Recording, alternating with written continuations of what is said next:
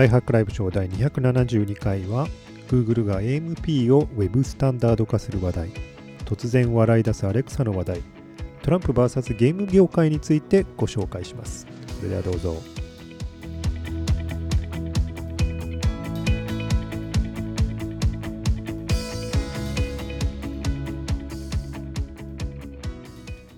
ライフハックライブショー第272回。突然ですけれども、土曜日にオンエアで始めています。堀正武です。えー、日曜日にですね、ちょっと、あのー、ネットがあまりつ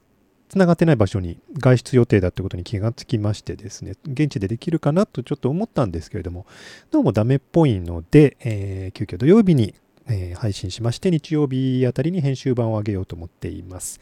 皆さんいかがお過ごしでしょうか？先週ね、ちょっとね、面白い出来事があって、あの、ライブショー、ここはね、なんか割と落ち着いてやってる感じですけれどもね、終わった後でですね、こう、ああ、終わったなと思って、えー、YouTube の方に戻ったらですね、あの、知り合いの、あのー、なんだ、えー、乃木坂女社長、ピチピチキョさんが YouTube ライブを同時の時間にやってて、そちらの方が盛り上がってたりなんかして、で、早速ね、僕も、お、楽しそうやんと思って行ってみたら、開始10秒でブチッと切れて、あの、電池切れみたいな感じで切れたりなんかして、あーって、こうなんか、疲れた後の雰囲気で、はーってこうなってたんですけど、なんかね、あの、ライブの別の楽しみ方、僕はほん、何あの、ビデオポッドキャスト、僕がよく知ってたビデオポッドキャストの延長としてこれやってたりするんですけど、なんならダベリでやってる人もね、あれ面白いなって。昨日もドリキンさんかながダベリでずっと、本当にね、テーマなんてないんですけど、ずっとおしゃべりしてたドリキンさんのね、ファンにとっては面白いということで、あのやってるので。ただね、僕そういうことやる自信がないですからね。うん。こうなんか、なんか喋り続けていないと、何かこう、ね、話題をどんどん提供していないと、あの、みんな、こう、突っ込み始めるんじゃないかって、こう恐怖を感じるタイプですからね。コメントを見ると、今、ドリキンさんライブしてるみたいですね。はい。昨日はなんか元気なさそうだったので、今日は元気取り戻してるでしょうか。そうか。配信してると見えないんですね。配信してると見えないんですね。たく。はい。まあ、あの、土曜日ですので、まあ、あの、早めに終わらせようと思うんですけれども、今週面白いニュースもいくつかありましたので、ご紹介して、それでね、あのー、行こうかなと思うんですけど、その前に新しい本が届いてまして、いつもお世話になってます日経 BP さんの方から、まだ出版されてない OKR。OKR。現代こうじゃないんですよ。現代はね、Radical Focus っていう名前の本なんですけど、それが日本に来ると OKR。になる。OKR って何ですか？オブジェクティブとキーリザルツ。一つの目標と3つぐらいの主な結果を設定してワクワクするゴールを O にして数字は O ではなくて KR にも寄せてやると KPI よりも成功する。よくわからない。まあ KPI よりやる気が出てきて生産性が圧倒的に上がる新しいフレームワーク。Google が採用。Google いろんなもの採用してるんで、ね。コメント欄で乃木坂女社長ピッチキョさんが現れて2ディスプレイ体制で2つともできないでしょ、そんなこと 認めよう。できませんよ、そんなこと。2つディスプレイね、用意して、2つ同時にライブ聞くなんて無理ですから。はい。あの、こちらは後で編集版上げますので、皆さん、あの、だらっとしてるドリキンさん今しか見えませんよということで、そ ちら、どうぞそちらも見てください。えー、っと、こちらの本はね、K うん、KPI とはまたちょっと違った考え方で、あのもうちょっと多分あれですよねあの回転の速い仕事に対してこういうあの評価の仕方を提案したというそういう本だと思います。うん、なちょっとこれから読んでみてね今ね Vlog の方で本の紹介もやってるじゃないですか。だんだんそれテンプレート化してね、パッパッと紹介していきたいなと思って今作ってるところですので、あの近い将来これも紹介したいなと思います。あとね、ガジェットで言うと、先週、ぐだぐだぐだぐだ EOS 奇数 M がどうこうどうこう言ってたわけじゃないですか。僕は買いませんよみたいなことも言ってたような気がするんですけど、ね、Facebook で、あの、とある投稿で、まあ、ピチキョさんのところなんですけども のところで、まあ、僕買わないですけどっで、半分ぐらいこう心グラグラした状態のままうっかり書き込んだら、買えばいいじゃないかっていう感じの、あの、魔のコメントがたくさん入ってきまして、予約してしまいました。はい。まあ、要は、今結構注目されてるカメラでもありますし、特にね、日本の中で Vlog でこれ使えるっていうかどうかで多分ちゃんとまだレビューしてる人そんなにいないので、海外だと、えっ、ー、と、もうすでにあの向こうで M50 っていうあの型番で出てきた時に、もうあの現物送られて、もうすでにレビューしてる YouTuber の人結構いるんですよね。もう数えただけで多分5人ぐらいいたかな。えっと、いるので、もう現物そのもののレビュー上がってきてるんですけど、日本だとまだそんなに上がってきてないみたいなので、まあ、とりあえず、写真の観点やるは多分、ね、ジェットさんがやるでしょうから、動画の観点、ね、そんなに経験ないですけど、まあ、あの、軽くやって、必要そうだったら使い倒す。必要なさそうだったら売るっていうことで、あの、いけばいいかなっていうふうに、ちょっとこう、あの、考え直しまして。あと同時にですね、やっぱり最近、あの、GH4 持ち歩いて動画撮ってるんですけど、そこから写真も両方撮りたいと思うので、やっぱいちいち設定切り替えたりなんかするの大変なので、今日はじゃあね、EOS の方を動画にするって言ったら、JH の方を写真にしてというふうに、2台体制もいいのかなって、だんだん荷物増えてくる方向に なってきましたね。はい。これが、これがあれですか？入り口ですか？そういうやつかもしれません。はい。なので、えー、23日に届く予定ですので、えー、届いたら、あの、開封する動画もちょっと撮ってみたいなと思います。今週の話題に行っときましょうか。えー、っと、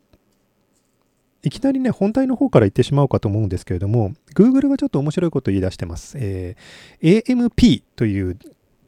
技術についてはここで何回も、あの、特集でご説明して、数年前まではね、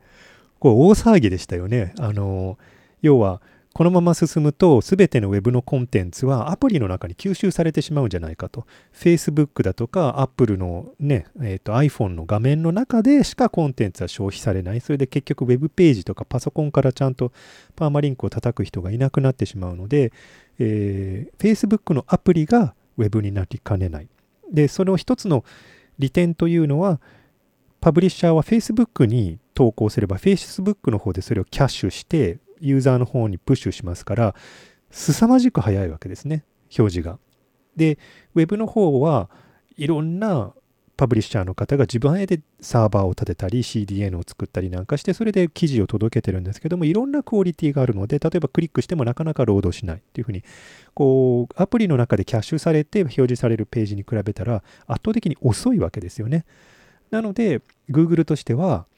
ね、Google はただの検索エンジンですから、それぞれのあのページをホストしてるわけではないので、えー、そのいくらね、彼らが早いページの方が検索が上に来ますよとかってこうエンカレッジしたとしても、あのウェブのほとんどは遅いまんまだと。ということで、それを、えーと、劇的に解決する方法として AMP という技術を作っていたわけですね。えっ、と、それは結局のところ、あの全部のページをの機能を、JavaScript とかそういうものも含めて全部を再現することはできないんですけれども、まあ、ある程度の Web のサブセットの機能を、まあ、画像とか HTML とか簡単な JavaScript とかを、えパッケージ化して、こういう形でページを記述しといてくれれば、その内容を我々の方でキャッシュするよと。そしたら、AMP のページは特にモバイルデバイスとかでものすごいスピードでこう表示されますと。本当秒速です表示されるので、えー、大変良いですよと。で、同時に AMP に対応したならば、若干スコアも上げるので、検索に少し上位に表示されますよ、みたいなことを言っていました。これにはね、反発も多くて、要するにみんな AMP のページに行ってしまって自分のページには来ないから表示させてた広告とかそういうものがなくなってしまうので広告収入減るじゃないかとかそういった形でいろんなねあのー、批判がありました。例えばこれ、ゲー、Google AMP に関する公開書簡ってやつですね。Google は Web じゃないぞと。AMP で何かしたいっていうのはわかるけれども、Google は、A、あの Web そのものではないんだから、AMP をこうやって押し付けて、Google そのものが Web のデファクトスタンダードになってしまうのは、それは憂慮しますよと。特にね、あの、問題視しているのが、AMP を使うことが、こう、Google で検索されることの絶対条件みたいになってしまったら、Google だけが独占しちゃうじゃないですかと。それが一つと、あと、どっからどこまでが Google によってホストされた AMP の世界で、どっから先がね、本当にあの会社とかがホスティングしてる世界なのか、こう境界が曖昧になっちゃうじゃないですかと。ユーザーのがそういうことを意識しないので、いつまでたっても Google のね、お庭の中で、あの、動いてることになりませんかと。そうなると、それはね、その情報は Google にとってはもう本当に宝の山なわけですね。ユーザーが何に興味あるか、ユーザーが次に何をクリックするか、ユーザーがどこに向かって目をやってるのかっていう、こう、この情報はマネタイズ可能なわけですから、あの本来だったらそれはホスティングしてるね、我々のページのところで取らなきゃいけない情報をいつまでもキャッシュされた Google の世界からユーザーが出てこないっていう風になったらね、良くないじゃないですかと。そういう話で、えっと、いろいろ批判されてたんですけれども、このほどですね、それをもう一歩進めるよという話になってます。これはやるね。えー、Inside Google's plan to make the whole web as fast as AMP というそういう記事がバージの方に上がっていますけど、もともと、えっと、Google の方から出てきたもうちょっと難しい記事のこちら、Standardizing Lessons Learned from AMP っていうこの記事があって、これはちょっと難しいんですけども、この記事に基づいて、バージの記者が、えー、Google の技術者の方にインタビューした内容がこちらの方でまとめられています。で、要は、AMP を Web スタンダード化してしまってはどうだろうかということを言ってます。W3C にかけてね、ちゃんと Web スタンダードとして MP を推進してはどうですかという話になってます。すごいですよね。えっと、でもこれは、あの、Google が世界をこう牛耳ろうって言ってるわけじゃなくて、AMP の根幹であるところの Web をパッケージングしてキャッシュ可能にするっていう部分を誰でも利用し可能な規格に落とし込むことによって Google 以外のところも利用できるようにしましょうと。ちょっと待てよ、でも、あの、さっきの検索がね、上位になるってところあるじゃないと。この規格を使ってる限りは Google の検索エンジンで上に来るからね、結局 Google が手を離したと言っても検索エンジンの上で優位にするから、だからあの俺たちのこのキャッシュ使いなみたいなことになったら結局元も子もないじゃないかっていうんだけど一応そこを Google はいや俺たちの AMP の実装だけじゃなくて、他が同じ実装したならば、えっと、同じスピードが保証されるならば、我々は同じスコアで検索エンジンの中で計算するよっていうふうには言ってはいます。言ってはいます。本当かな？そんな検証不可能ですからね、そんなのねまあ、とはいえ、えっと、すごく面白い話ではあって、こちらの元の Google の、えっと、ページの方を、あの、いろいろ読んでいただくとですね、いろんな、あの、ちょっとこう、ワクワクするような企画が入ってるんですけど、その中でも一番、あの、注目したいのが、えー、Web パッケージングの、えっと、あれですね、技術ですね。これ GitHub の中に出ている、えーと、WCIG の、えーと、Web パッケージの、えーと、実装の、えー、とレファレンス実装ですけれども、要は、あの、ウェブページがとあるところにホスティングされてたとして、画像だとか、あの、テキストだとかも全部含めて、1個のパッケージにして、どっかにキャッシュしておけるようにすると。そうしたらそれをね、あの、どこか他のあの CDN とかそういうところからバッとあの表示できると。そういうことですね。これね、僕一つだけ、あのいいなと思うのは、ひょっとしたらこの企画をちょっともうちょっと拡張することによって今 Web の一番大きな問題の一つであるえっ、とホストしている人がそのやる気をなくした時にその Web ごと全部消えてしまうっていう問題をなんとかできないかなっていうのはちょっと思ってます。これはね私が恩義もあるあの Going My Way の健康さんのブログをついこの間ねちょっと思い出してもう一回検索しに行ったんですよ。検索しに行ったんですよ。有名な方ですよ、本当に。もう初期のブロガーでは本当に有名な方なんですけど、久しぶりに行ってみたら、ドメインごと消えてた。風俗店の CM みたいなものがね、挿入されてて、その場所には。で、本当に残念な気持ちになっちゃったんですよね。もうあれだけの膨大なログが、えー、消えちゃったのか、と。その中には僕のライハッキン JP の記事を大学院 JP になる前ですよね。大学のウェブサーバーに置いてあった時の僕の記事を紹介してくださった記事もあって、そんで僕のその大学のサーバーももちろん今じゃないんですよね。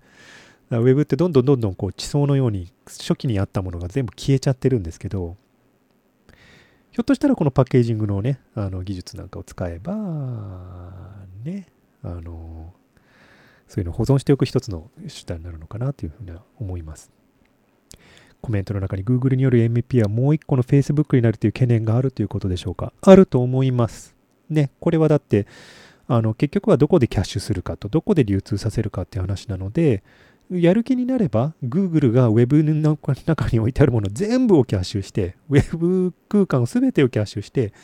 あの、ホスティングしてしまうということだってやろうと思えば可能ですよね。でね、Google がそれを悪用しさえしなければ、それでもいいような気もするんですよね。えっと、今、サーバーを僕らが自前で立てて、サーバーの中にウェブサーバーがあって、アパッチだとかエンジン X があって、それを、ページを自分たちでやるのは楽しいですよ。本当に今までずっとそうしてきましたから楽しいんですけど、いつまでもこのサーバーを自前で動かすんじゃなくて、Web っていう仕組みの中に記事を入れたら、そこで勝手に生きているっていう状態も、それはそれで今後の世界としては健全なのかなっていう気がします。誰かがホスティングしてるとか、そういうことをあの気にすることなく、えっと、Web の中に投げ入れるとずっと何かがキャッシュされてると、そのキャッシュ、パーマリンクさえ叩けば、そのいつでもそのキャッシュがどこからか呼び出されてくると。えっと、僕のサーバーである必要はない。どこかにキャッシュされてれば、それがログが呼び出されてくると。そういう仕組みでもいいのかなって。で、それが Google じゃなくて、Google だけじゃなくて、いろんな会社が全部で、あの、中央集権的にじゃなくて、分散的にちゃんとキャッシュしてれば、Google だけがあのね、ウェブを支配するってことはなくなるので、いいのかもしれないと思いました。えー、背景としましては、Facebook のインスタントアーティクルと、えっ、と、Apple のニュースですよね。そちらの力が強くなりすぎたので、ウェブに力を戻したいということで AMP が開発されて、それはそれでまた Google にとっては都合のいい話ばっかりだったので、えー、あの、今、いろんなところで揺り戻しが来てるってことですね。これ、この一手が踏み出てきたのは、ちょっとね、やっぱり最近、Google に、Facebook に対する Google の優位性が最近また強まってるんですね。Facebook 今本当、あの、やばい状態で、えー、情報の流通先としての Facebook の価値が、これやっぱり大統領選以来ガクンと減っちゃったわけですね。で、現実に彼らも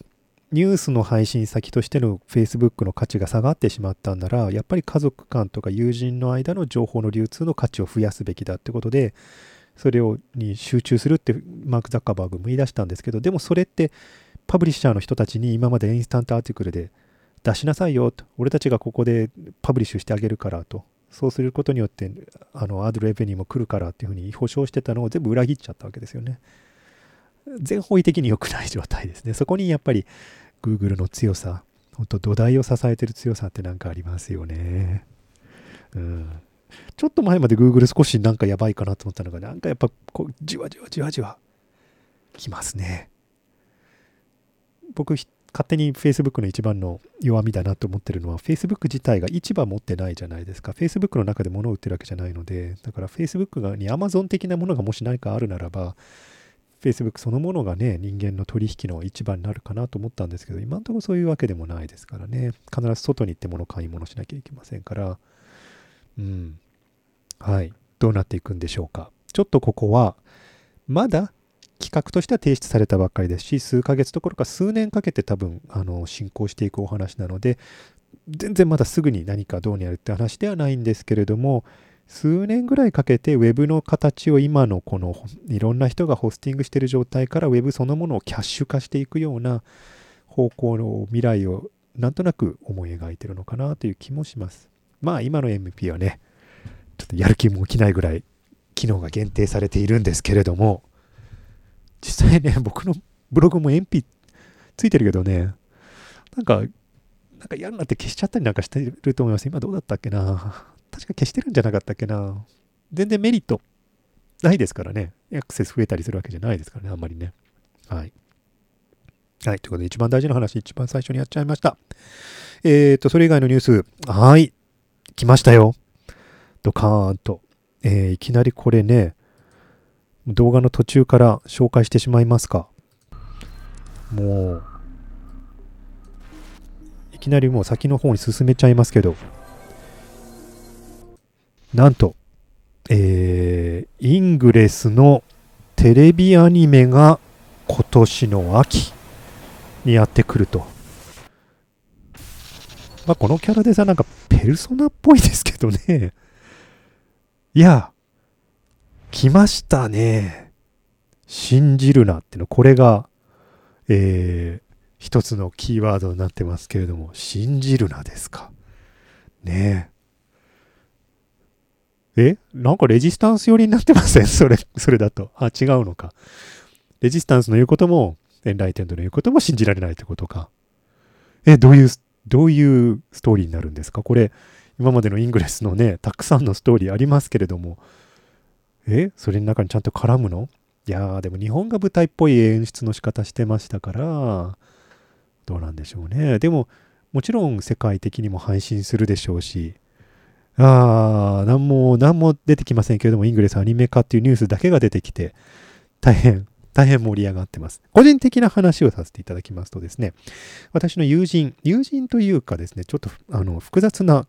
関係のあります、山崎文さんという、これ、やっぱりブロガーの方、ふみちゃんっていうブロガーの方がいるんですけれども、その方がついこの間までは Google にいらっしゃったんですが、えー、とこのほどナイアンティックに入ってですね、日本に戻ってきました。友人がね、ナイアンティックに入ってくれて、おお、楽しそうだなってことです。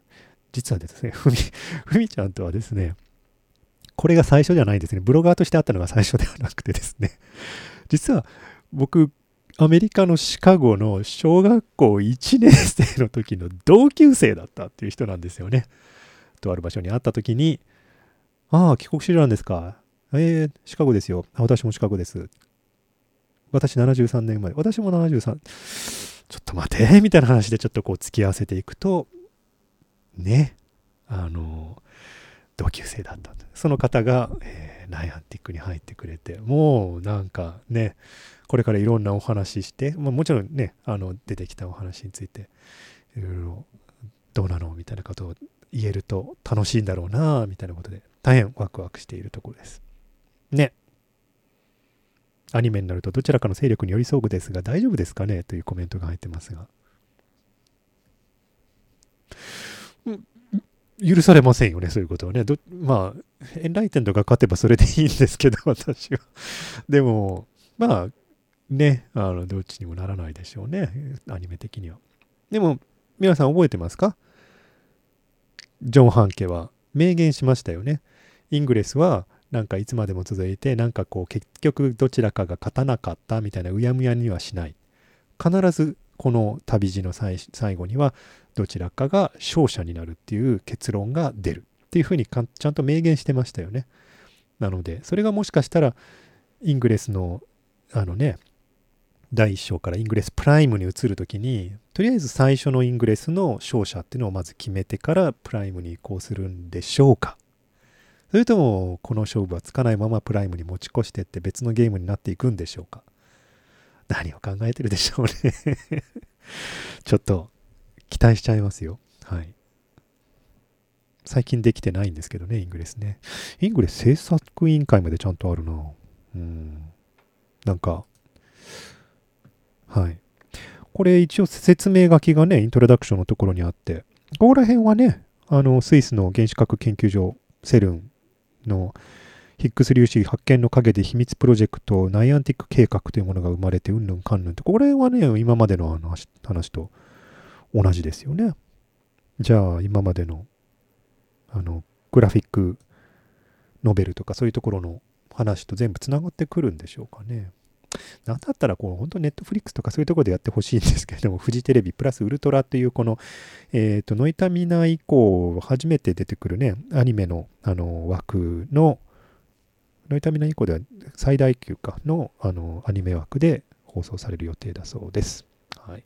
10月を待ちましょう。それ以外の話題。と、さっきちょっと放送前に Google、僕ちの Google ホームが騒いでましたけれども、えー、それと似たような話題で、突然笑い始めた Amazon のアレクサたち、原因は笑ってコマンドの聞き間違いという、これすごい不気味な、あのー、現象が世界中で起こってたようです。突然何もしていないのに、アレクサがケラケラ笑い始めるっていうわけですね あの、コマンドを言ったつもりがないのに。後ろのアレクサが返事してる 電気切り忘れたアレクサ笑って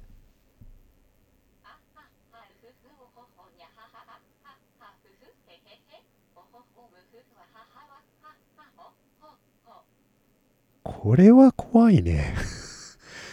今、あはは、にゃはは、うふふ、ほほほとかって言ってましたね。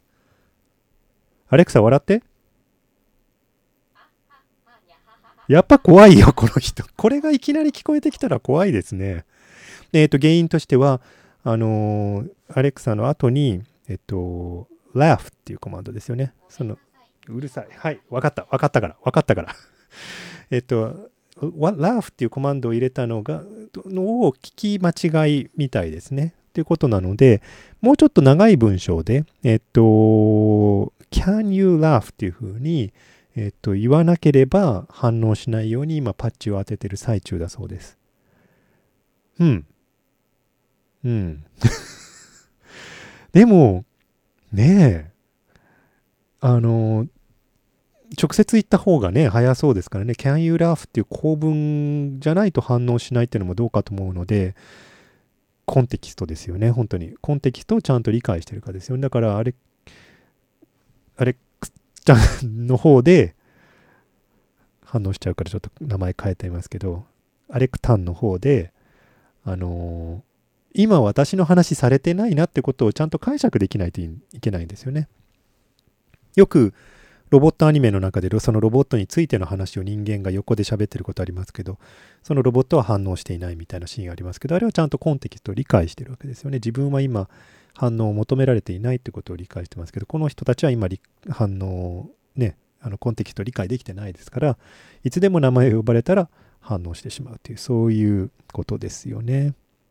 まあ、似たような話題で Google ホームが、えー、新しい、えーと、機能を入れていまして、サードパーティーのプロダクトの方で、えー、コマンドが増やせる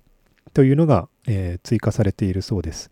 なので、例えば、あの LG のランプをつけたかったら、まあ、あの Google に対して、あの LG のランプをつけてみたいな感じの新しいコマンドを入れれば、その Google の、えっと、コマンド体系になくても、その機器に API でつないでくれるという、そういう仕組みになってるみたいです。今まではね、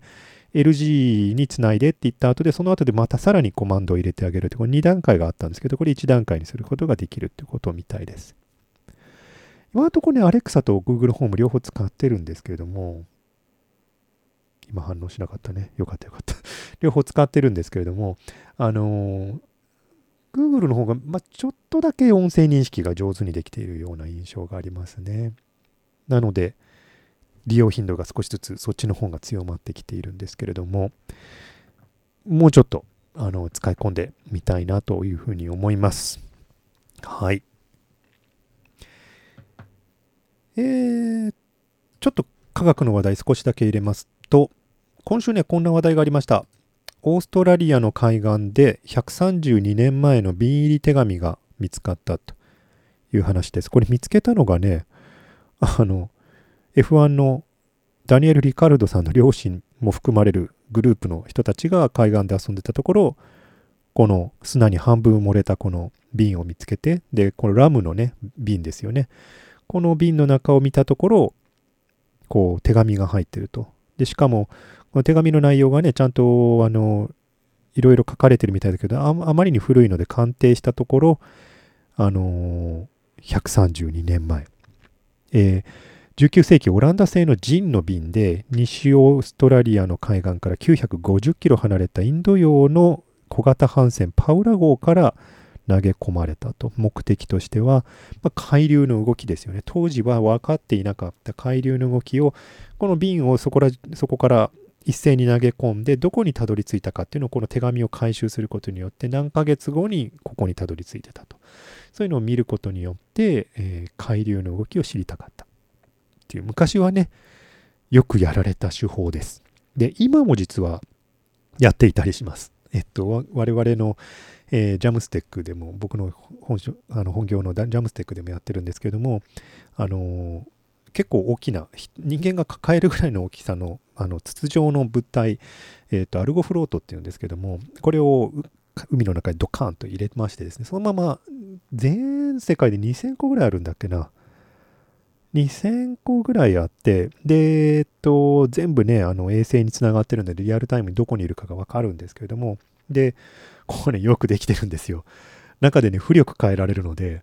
普段は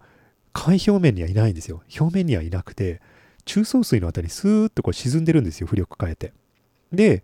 時間が経つとふっとこう沈んでデータ取ってこうプロファイル取り上がってですね。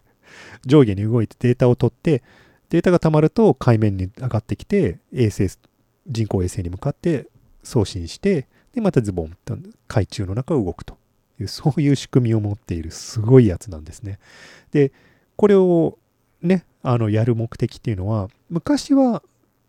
このジンの瓶に放り投げてたわけですけども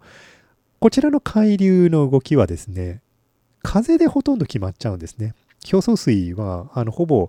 風の流れに沿ってたりするので、えー、風の流れでの海の流れはまあ分かりました。でも中層水はその風の流れからさらにそのドラッグを受けて風の動きを受けてるんですけどもうちょっとその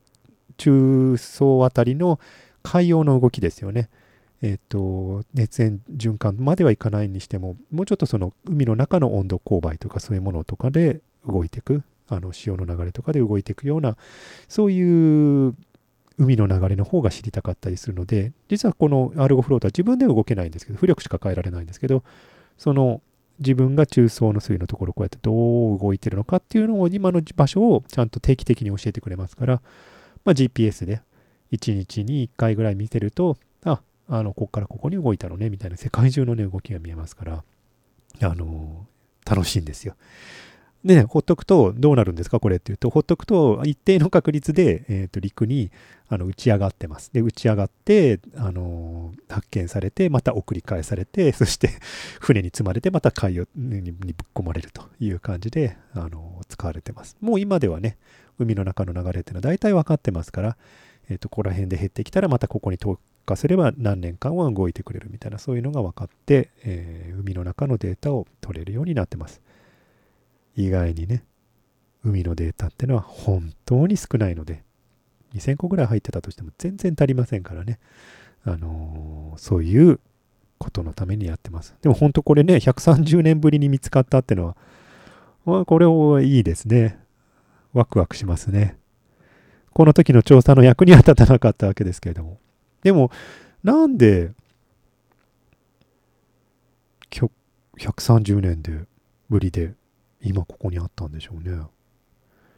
まさか100年そこにいたわけじゃないでしょだから、どうなんでしょうね。ひょっとすると、意外なまでにものすごい概要に行って、本当に長い時間、海の上を漂ってたんだけども、ある時、非常に強い台風とかね、ハリケーンとかそういったもので、何十年も漂ってた場所から外れて、また海岸の近くまでやってきてようやく漂着したというのが一番あり得るんじゃないかなという気がします。よく今まで漂っててくれたもんだなと思います。多分博物館に保存されるんじゃないかと思います。同博物館、うん、西オーストラリア博物館で保存されて、ドイツ連邦海洋研究機関と国家気象局によって本物であるという研究が鑑定がされて、えー、フリーマントルにある WA 海洋博物館で展示される予定だそうです。うん、いいですね。えー、いくつかエンターテインメントとゲームの話題いきたいと思うんですけども、今週はね、スイッチで、あの、スマッシュブラザーズのあの予告とか行われてましたけど、いくつかね、ゲーム関係の話題とかも入っています。えー、ただね、あんまり面白い話題じゃないんですよ。先月、フロリダで銃の乱射事件が発生して、えー、あれですね、あの、パークラウンド高校で、えー、銃の乱射事件あって17人ぐらいの生徒さんが亡くなられたという事件がありましたが、その一つの対応策として銃規制が叫ばれて、そして高校生たちが3月14日か、だから来週ですね、3月14日にも、えー、抗議活動として高校からウォークアウトつまり授業の真っ最中だけの講義で外に出てこう抗議活動をするっていうそれを全国的にやろうっていうのが今広まっていて、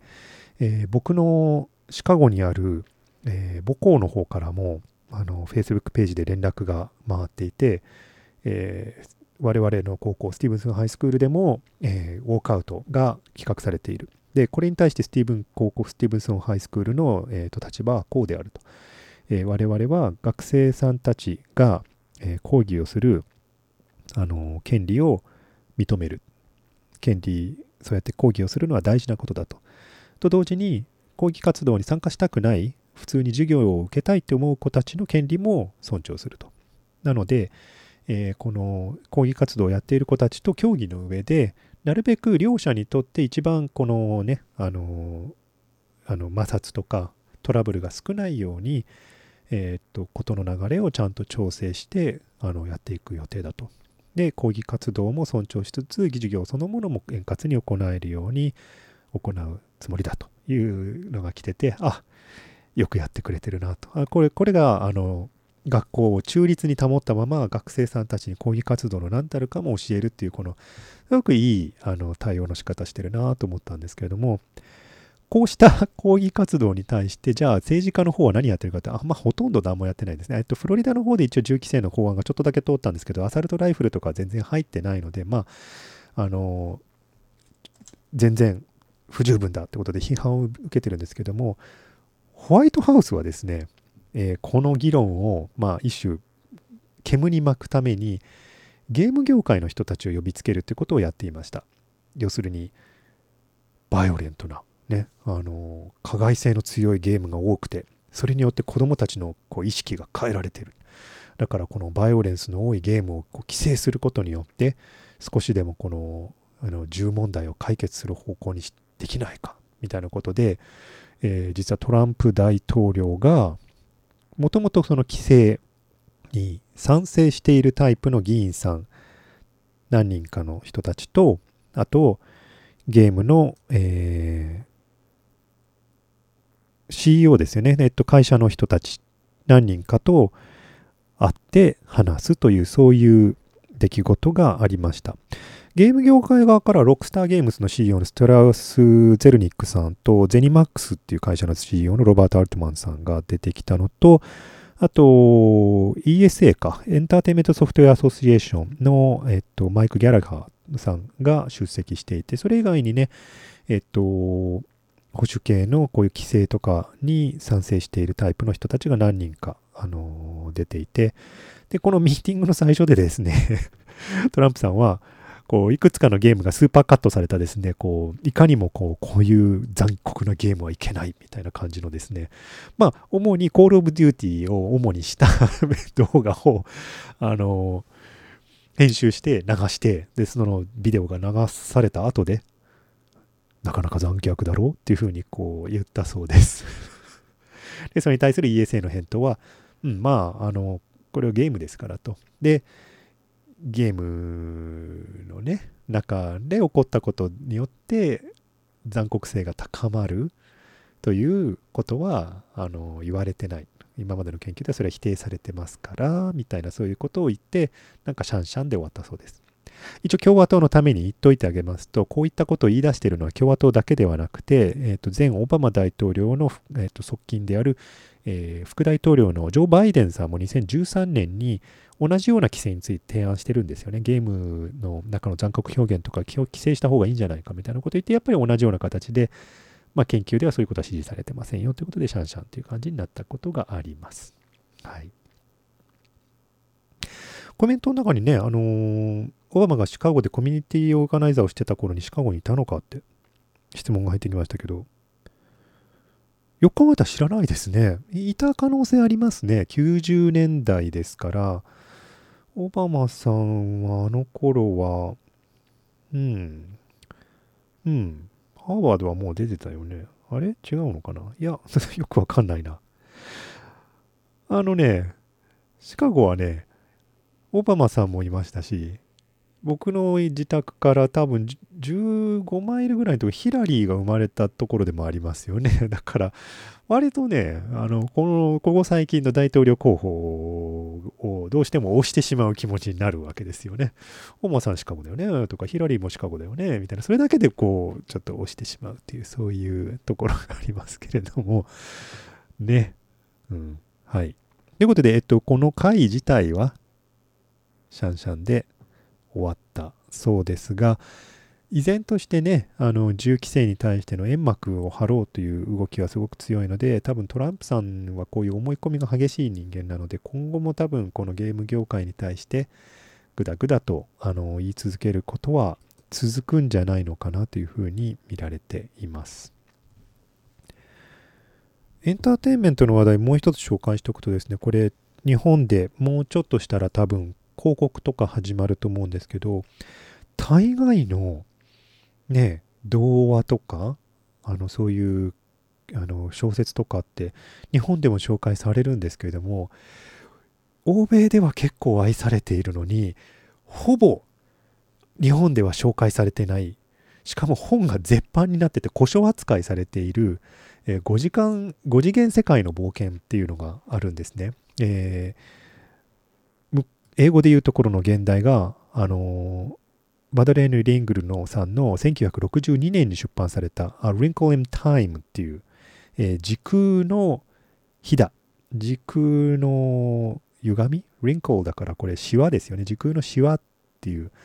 あのー、タイトルの本なんですけれどもこれが映画化されますと。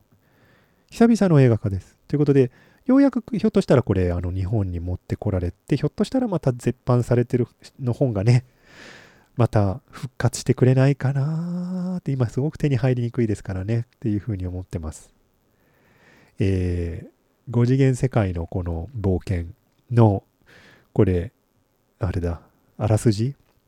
メグ・マーリーっていう主人公ですけれども物理学者の父親アレックスと生物学者の母親ケイトっていうのがいてである日物理学者の父が空間のこの歪みにこう関する研究を行ってたところ行方不明になってしまうっていうもうね完全にヌードのためのの本ですよね。オタッキーな匂いが本当にしますよね。本当に今今受け入れられやすいんじゃないですか。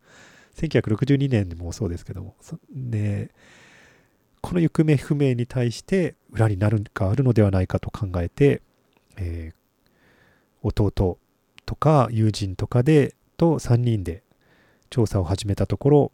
こう謎の女性が現れて別の惑星に飛ばされてしまうみたいなね そういうあらすじになってます。本当に奇妙な本なんですけど、この謎の女性、このの役に、左側の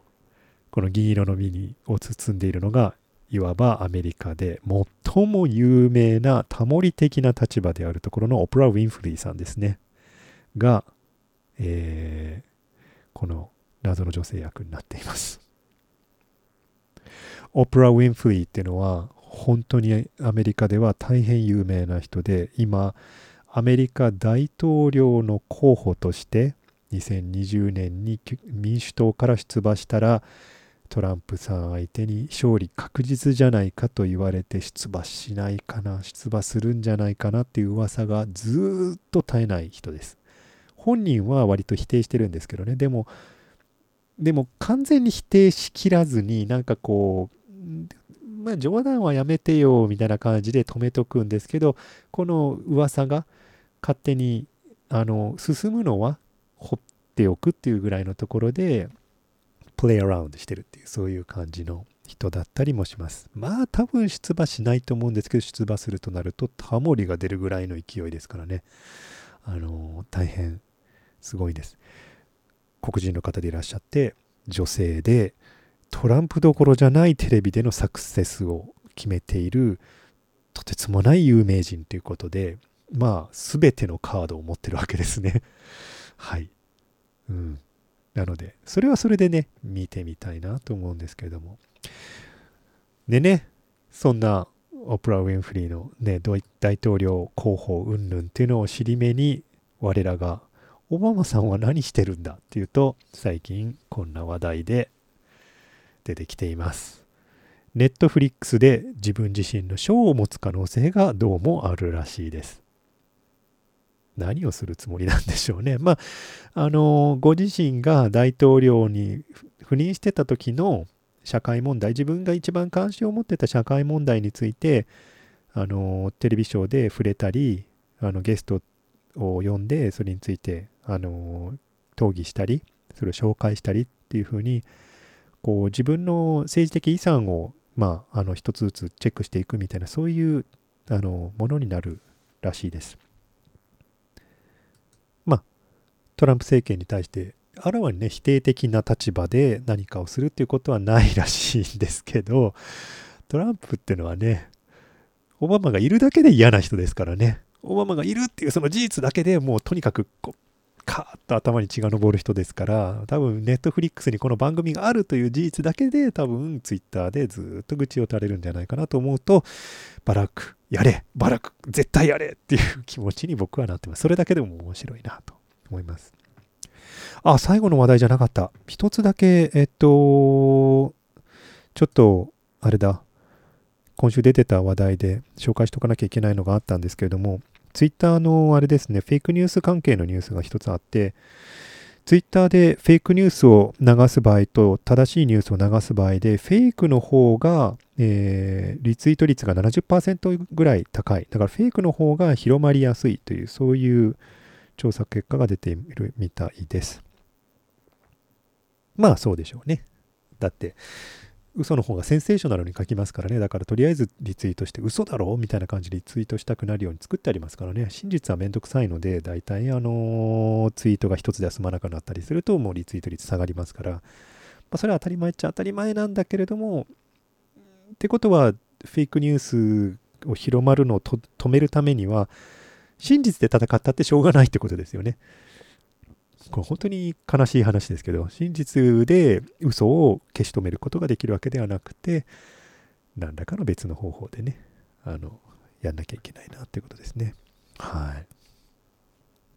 ということで今週はこれまでにしたいと思います。いきなり土曜日にやってしまって申し訳ございません。また来週は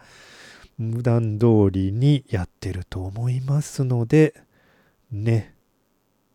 普段通りだと思いますので、大丈夫だな。もう忘れてることないな。はい。なので、普段通りにやろうと思います。えー、ライフハックライブショー、毎週日曜日夜10時に生放送しておりますが、このように予定があるとたまに土曜日にやることもあります。えー、今後は、あの、時々ね、あのそういう時にはまず事前にやるようにしておきますので、えっと、今週はどうもすいません。えー、日曜日にやりまして、普段だったらば日曜日の間に編集版が上がってきて、えー、後でもアーカイブを見ることができるようになってます。あと、音声版が Podbeans、iTunes のミュージックストアの方にもありますので、ぜひこちらも購読してみてください。今週はこれまでにしたいと思います。では、また来週。